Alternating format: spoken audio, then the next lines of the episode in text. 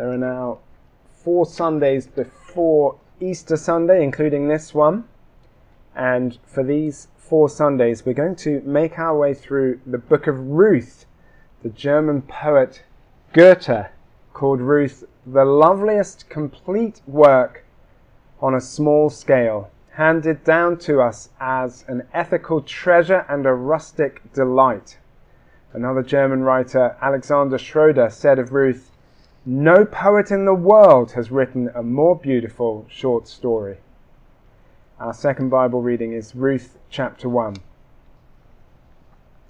Now it came about in the days when the judges governed that there was a famine in the land, and a man of Bethlehem in Judah went to reside in the land of Moab with his wife and his two sons. The name of the man was Elimelech, and the name of his wife Naomi, and the names of his two sons were Mahlon and Chilion, Ephrathites of Bethlehem in Judah. So they entered the land of Moab and remained there. Then Elimelech, Naomi's husband, died, and she was left with her two sons. And they took for themselves Moabite women as wives. The name of the one was Orpah, and the name of the other Ruth. And they lived there about ten years. Then both Mahlon and Chilion also died, and the woman was left without her two sons and her husband. Then she arose with her daughters in law to return from the land of Moab, because she had heard in the land of Moab that the Lord had visited his people by giving them food. So she departed from the place where she was, and her two daughters in law with her, and they went on the way to return to the land of Judah. But Naomi said to her two daughters in law, Go, return each of you to your mother's house. May the Lord deal kindly with you, as you have dealt with the dead and with me. May the Lord grant that you may find a place of rest, each one in the house of her husband. Then she kissed them, and they raised their voices and wept. However, they said to her, No, but we will return with you to your people. But Naomi said, Return, my daughters. Why should you go with me? Do I still have sons in my womb that they may be your husbands? Return, my daughters, go, for I am too old to have a husband. If I said I have hope, if I were even to have a husband tonight, and also give birth to sons, would you therefore wait until they were grown? Would you therefore refrain from marrying? No, my daughters, for it is much more bitter for me than for you, because the hand of the Lord has come out against me.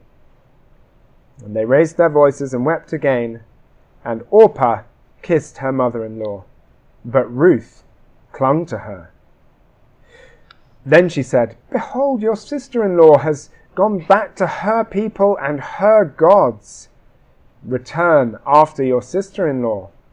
But Ruth said, Do not plead with me to leave you or to turn back from following you, for where you go, I will go, and where you sleep, I will sleep. Your people shall be my people, and your God my God. Where you die, I will die, and there I will be buried. May the Lord do so to me and worse, if anything but death separates me from you. When she saw that she was determined to go with her, she stopped speaking to her about it. So they both went on until they came to Bethlehem. And when they had come to Bethlehem, all the city was stirred because of them, and the women said, Is this Naomi? But she said to them, Do not call me Naomi, call me Mara for the Almighty has dealt very bitterly with me. I went away full, but the Lord has brought me back empty. Why do you call me Naomi, since the Lord has testified against me, and the Almighty has afflicted me? So Naomi returned, and with her Ruth the Moabitess, her daughter in law, who returned from the land of Moab, and they came to Bethlehem at the beginning of barley harvest. This is the word of the Lord. Please do keep those pages open during the sermon so we can all look closely at what God is saying to us in His Word. Let's bow our heads now and pray for God's Spirit to teach us. The writer of Psalm 119 says to God, How sweet are your words to my taste, sweeter than honey to my mouth. Father, as your word is preached this morning, we pray that we would taste its sweetness and recognize its goodness for our lives. We ask this for Jesus' sake. Amen.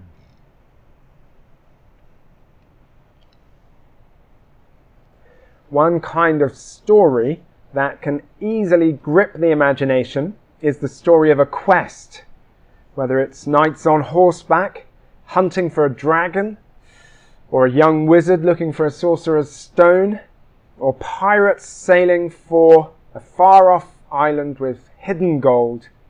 Quest stories quickly become unputdownable as we turn the pages, eager to find out whether the quest will succeed. And so I'm pleased to say that the book of Ruth is about a quest. It's the true story of a quest that happened during days of peril and danger. We know the times are dangerous from verse 1, the very start of the book. It begins in the days when the judges governed. And if you've ever read the book of Judges, you'll remember what happened during those days. Israel kept sinning against God leading to conflict with enemy nations and also conflict within Israel. The time when the judges governed wasn't a safe or stable period of history. Anyone going on a quest at that time was putting their life at risk. Who would be brave enough or desperate enough to do that? The answer is two women. One is an Israelite named Naomi, and the other is a Moabite named Ruth. These women are poor. Later in the book, it becomes clear that they have no crops of their own and no money to buy food. Not only are they poor, they're also living at a time when women were not expected to live independent lives. In the eyes of the people of that time period, Naomi and Ruth are human driftwood. That's how they seem to the world, but Naomi and Ruth aren't drifting, they're women on a quest, and we find out what the goal of their quest is in verse 9. Naomi is speaking to Ruth and to her other daughter in law, Orpah, and she says to them in verse 9, May the Lord grant that you may find a place of rest. May the Lord grant that you may find a place of rest. Later in the book, in chapter 3, Naomi returns to the same theme of finding a resting place. She says, My daughter, she's talking to Ruth, my daughter, shall I not seek a resting place for you, that it may go well for you? She knows she and Ruth haven't yet achieved their goal. That's the start of chapter 3 in this four chapter book. Now, for women in Naomi and Ruth's position at that time, finding a resting place involved marriage. That's why in verse 9, Naomi speaks about Ruth and Orpah finding rest in the house of a husband. They had been married to Naomi's sons, but both those men have died. The natural way for Ruth and Orpah to find rest now would be to seek a new husband from their own people, the Moabites.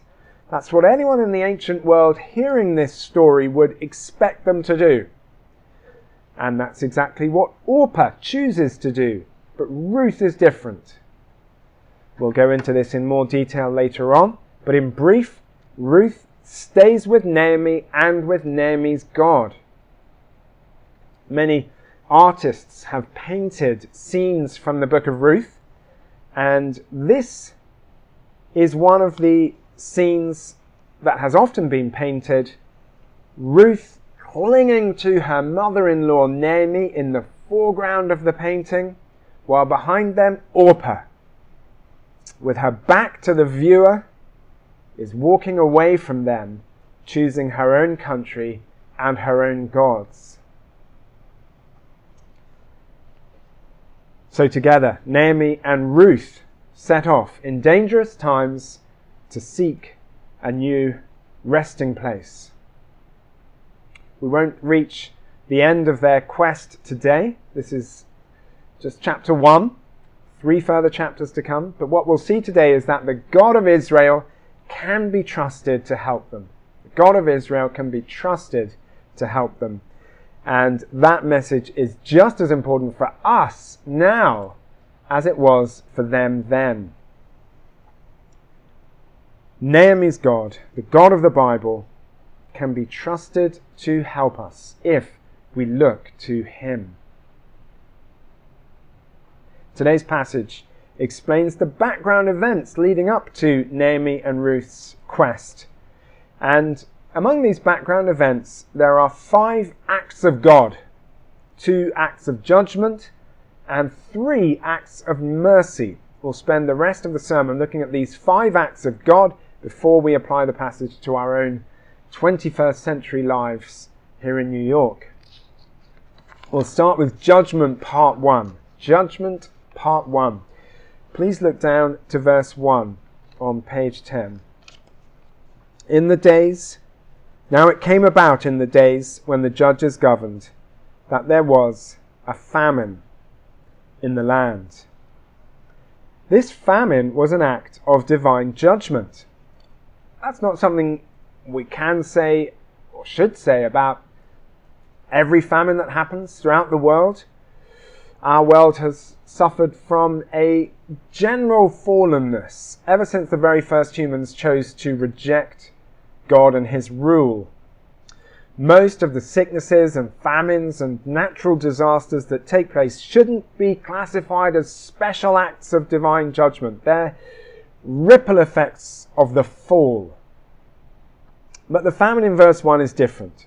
When God brought the Israelites into the land of Canaan, the promised land, he said that things would go well for them if they stayed faithful to him by keeping his commands.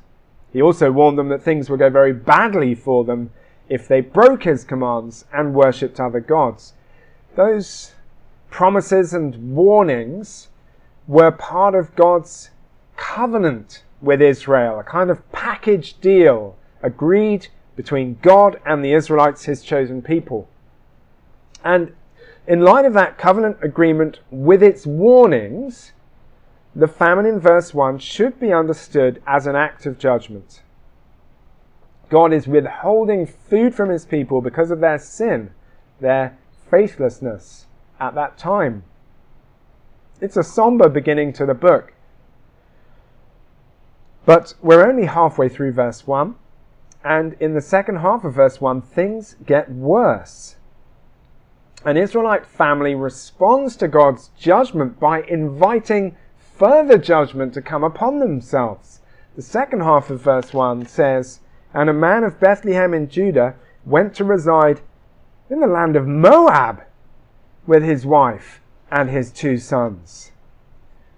The man's name is Elimelech, which means, My God is king. But sadly, he didn't live up to his name. It's rather like a woman named Patience whose catchphrase is, Excuse me, how long is this going to take? Elimelech rejected Israel's God as his king when he left the land of Israel. You might say, give the man a chance. His family was starving. You can't blame him for leaving Israel to try to find some food. But the Old Testament is clear, with only one or two very special exceptions. God's people should stay in the land He provided for them, even when the food has run out. Psalm 33 says, The eyes of the Lord are on those who fear Him, on those who wait for His steadfast love, that He may deliver them from death and keep them alive in famine. And keep them alive in famine.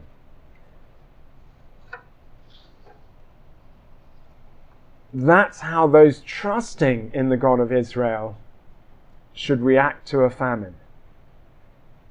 They should continue looking to Him, their God, to keep them alive in famine. Instead, Elimelech took his family out of the promised land to Moab. And what's more, by leaving Israel, they were leaving God's presence. Yes, the God of the Bible is the God of the whole world, but he chosen he had chosen the tabernacle in Israel as his dwelling place. And Elimelech and his family were leaving the tabernacle far behind them. They were walking away from true worship in that period of salvation history by walking away from the tabernacle. Elimelech's decision to leave for Moab showed that he didn't fear the Lord. He wasn't waiting for the Lord's steadfast love to be revealed in his life. There is something worse than physical hunger, and that is putting yourself and your family in spiritual danger, taking yourself and your family away from godly influences and into a land of false gods. Elimelech made the wrong call. He literally turned his back on the God of Israel. Let's move on now to judgment part two. Remember, there are mercies still to come, more mercies than judgments. But before we reach God's acts of mercy, there's a second act of judgment Please look down with me to verses 3 through 5. Then Elimelech, Naomi's husband, died, and she was left with her two sons. And they took for themselves Moabite women as wives. The name of the one was Orpah, and the name of the other Ruth. And they lived there about ten years. Then both Mahlon and Chilion also died. And the woman was left without her two sons and her husband. Three deaths in the family Elimelech and both of his and Naomi's sons. As with famine, death usually isn't a targeted act of judgment, God responding directly to a person's sin. Death, like famine, is part of the world's general fallenness. But sometimes God does put someone to death as a direct act of judgment against them because of their sin and it's right to place the deaths of Elimelech and his sons in that direct judgment category. Those covenant warnings we were thinking about earlier included warnings of death. Elimelech ignored them when he took his family to a land of false gods. When he took his family away from the dwelling place of the God of Israel. Mahlon and Chilion Elimelech's sons also ignored God's covenant warnings. They may not have been responsible for the decision to move to Moab. That may well have been the decision of their parents. But once they were there, they chose to take Moabite wives. God had forbidden the Israelites from marrying people from other nations because he knew those foreign spouses would introduce pagan worship to the household, to the people of Israel.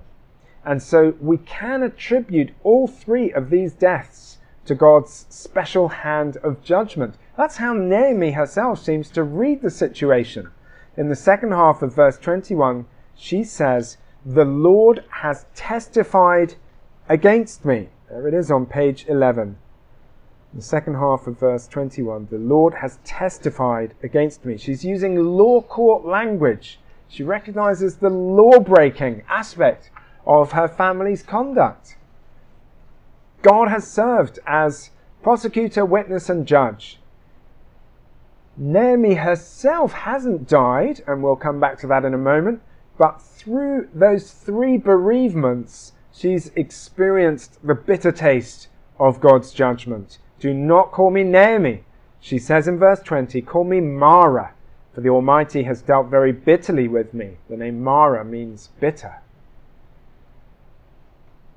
It's worth saying that God's covenant warnings to the Israelites had to be severe to restrain the Israelites from worshipping other gods.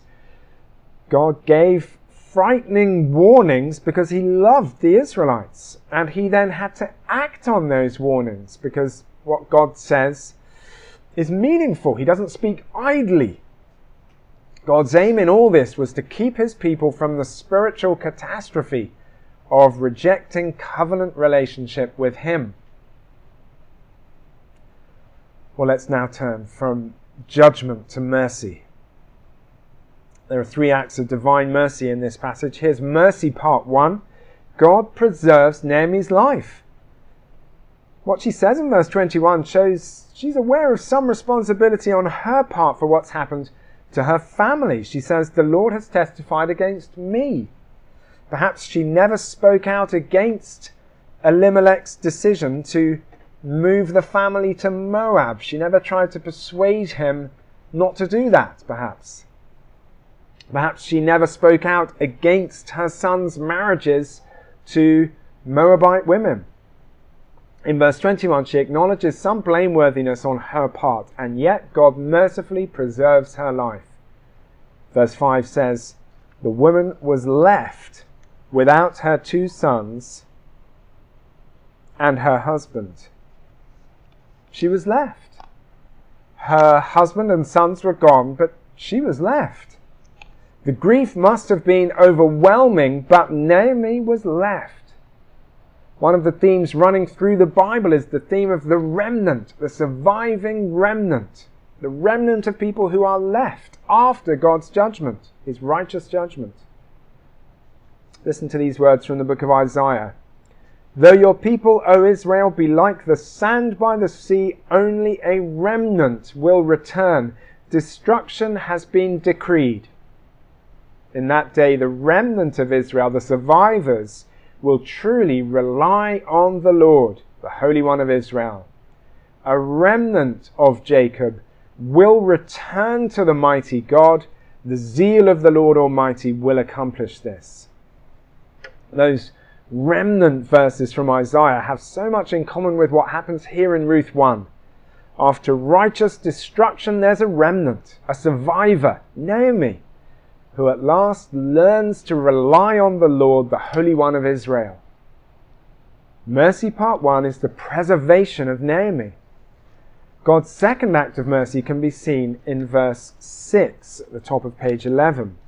Then she arose with her daughters in law to return from the land of Moab because she had heard in the land of Moab that the Lord had visited his people by giving them food. That's mercy part two. God supplies his people with bread. That's what Elimelech should have waited for. There was no need for him to turn his back on God and take his family to Moab. We know from verse 19 that the people who were in Bethlehem before Naomi's family left are still there when she returns. They recognize her. They know her name. Those Bethlehem townsfolk have made it through the famine. They stayed within the boundaries of the promised land, and in due time, their God, the God of Israel, supplied them with bread. It's an act of mercy to those people in the land, but it's also mercy part two for Naomi over in Moab, because it draws her back to Israel. Listen again to verse 6. Then she arose with her daughters in law to return from the land of Moab, because she had heard in the land of Moab that the Lord had visited his people by giving them food. Because she had heard in the land of Moab that the Lord had given his people food. Do you see how God is lovingly at work in Naomi's life? Through this second mercy, he's drawing Naomi back to Israel. It's because she hears in Moab about his mercy to his people in Israel that she goes back to Israel. God is drawing her back to the place where she can live in covenant relationship with him. She can't live in covenant relationship with God in Moab. He draws her back to Israel where she can live in covenant relationship with him. Let's now press on to God's third act of mercy before we finish with an application for our own lives from this passage. Mercy part 3 is found in verses 16 and 17, where Ruth unexpectedly makes a binding commitment to stay with Naomi. Let's look down, please, to verse 15, and I'll read from there. Then she said, Behold, your sister in law has gone back to her people and her gods. Return after your sister in law. But Ruth said, Do not plead with me to leave you or to turn back from following you, for where you go, I will go, and where you sleep, I will sleep. Your people shall be my people, and your God my God. Where you die, I will die, and there I will be buried. May the Lord do so to me and worse, if anything but death separates me from you. If the book of Ruth had ended at chapter 1, verse 13, it would have been a tale of sin and its consequences. Yes, there are glimmers of God given hope, Naomi's survival, the news of food back in Israel. But if the story had ended at verse sin, it would essentially have been a story of sin and its effects, like so many other stories that could be told about human beings in this world. But then Ruth speaks up, and all of a sudden, this is a different kind of story. Ruth's words are so unexpected and out of the ordinary. They are like icy water suddenly thrown in your face on a hot and humid afternoon. The reason why Ruth's words sound strange and unusual is because they are. Naomi has nothing to offer her from a worldly point of view, as Naomi honestly admits in verse 12. Ruth was under no obligation to commit herself to Naomi like this. Going back to Moab would have been the natural thing for Ruth to do, but instead she commits herself for life to the foreign mother of her deceased husband. There's something staggeringly good about Ruth's gift of herself to Naomi. But the glory should go to God. Ruth's gift of herself to Naomi, not only as a daughter in law, but as a daughter in law now committed to Naomi's God,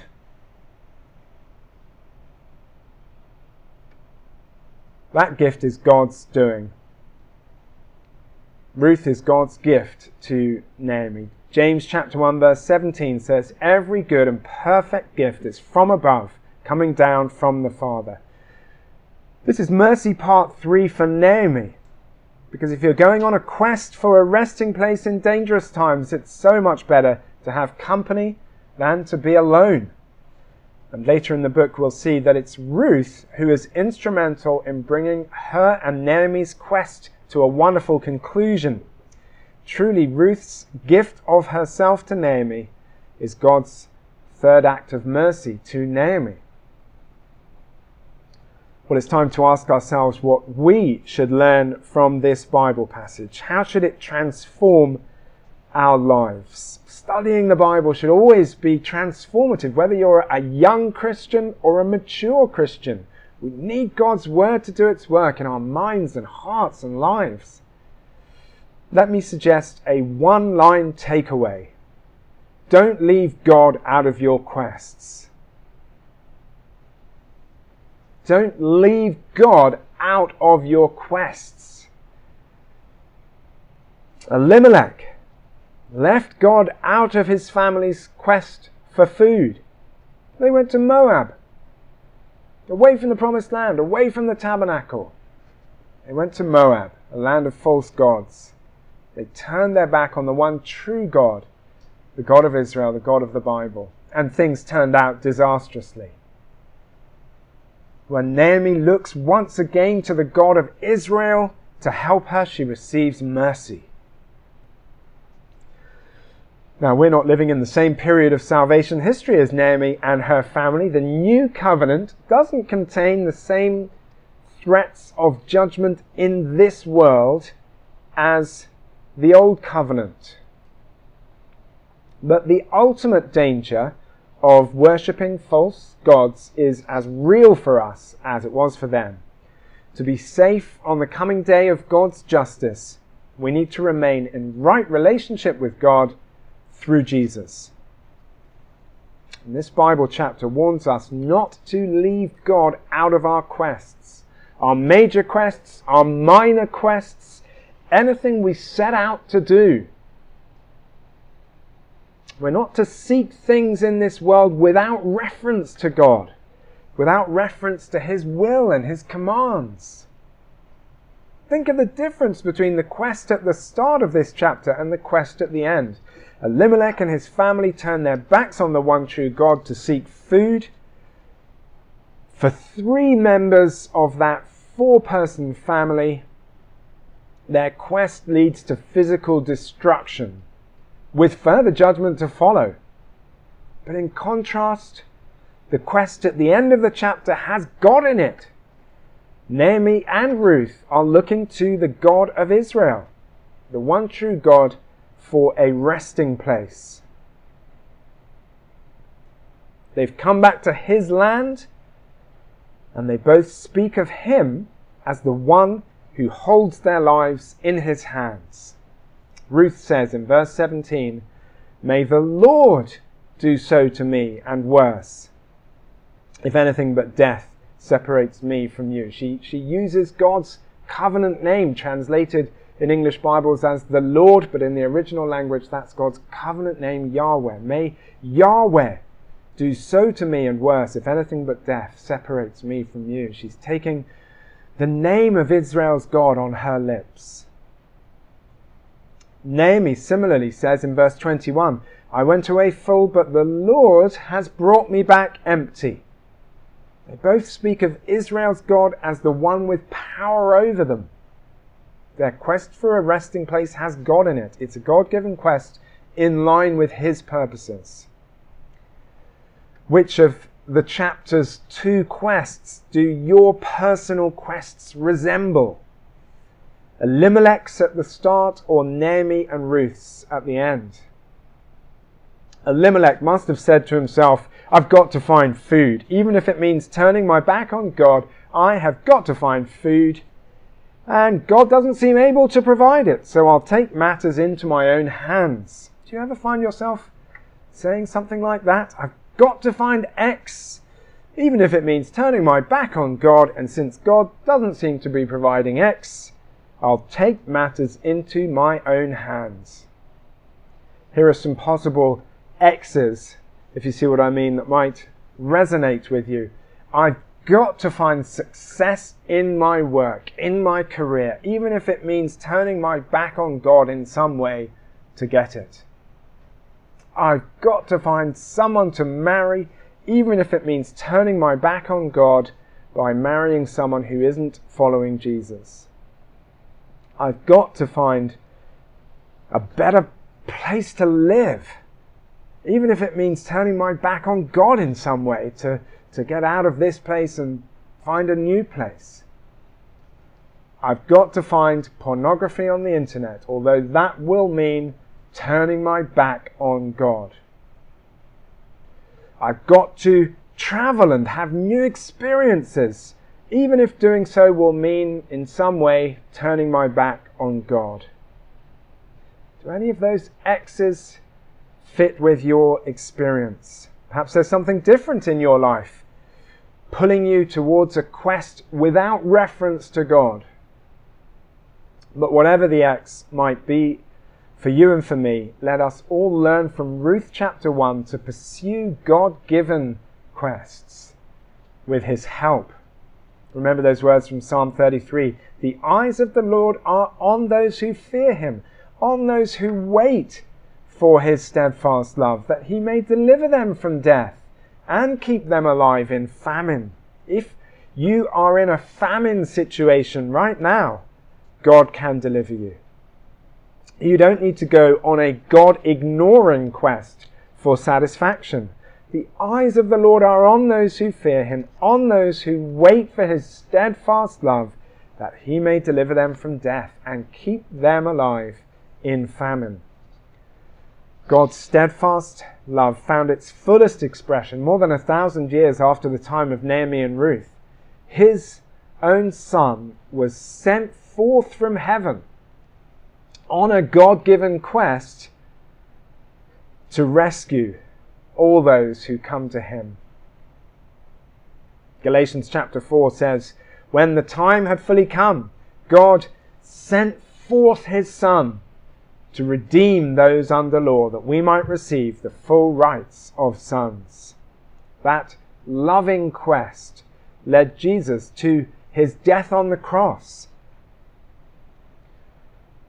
The cross was an unavoidable staging post in Jesus' quest. At the cost of his own life, Jesus redeemed everyone who trusts in him by taking their wrongdoing upon himself and receiving the penalty for it from God. Jesus didn't stay dead. His quest continued. He came back from the grave and ascended to heaven, from where he will return to judge the living and the dead. Looking ahead to that day, the prophet Isaiah says, In that day, the root of Jesse speaking about the Messiah, speaking about Jesus, will stand as a banner for the peoples. The nations will rally to him, and his resting place will be glorious. His resting place will be glorious. Like Naomi and Ruth's quest, Jesus' quest ends with a resting place. In his case, a glorious and eternal resting place. We will join him there if we keep trusting in God's steadfast love for our deliverance. Let's bow our heads to pray.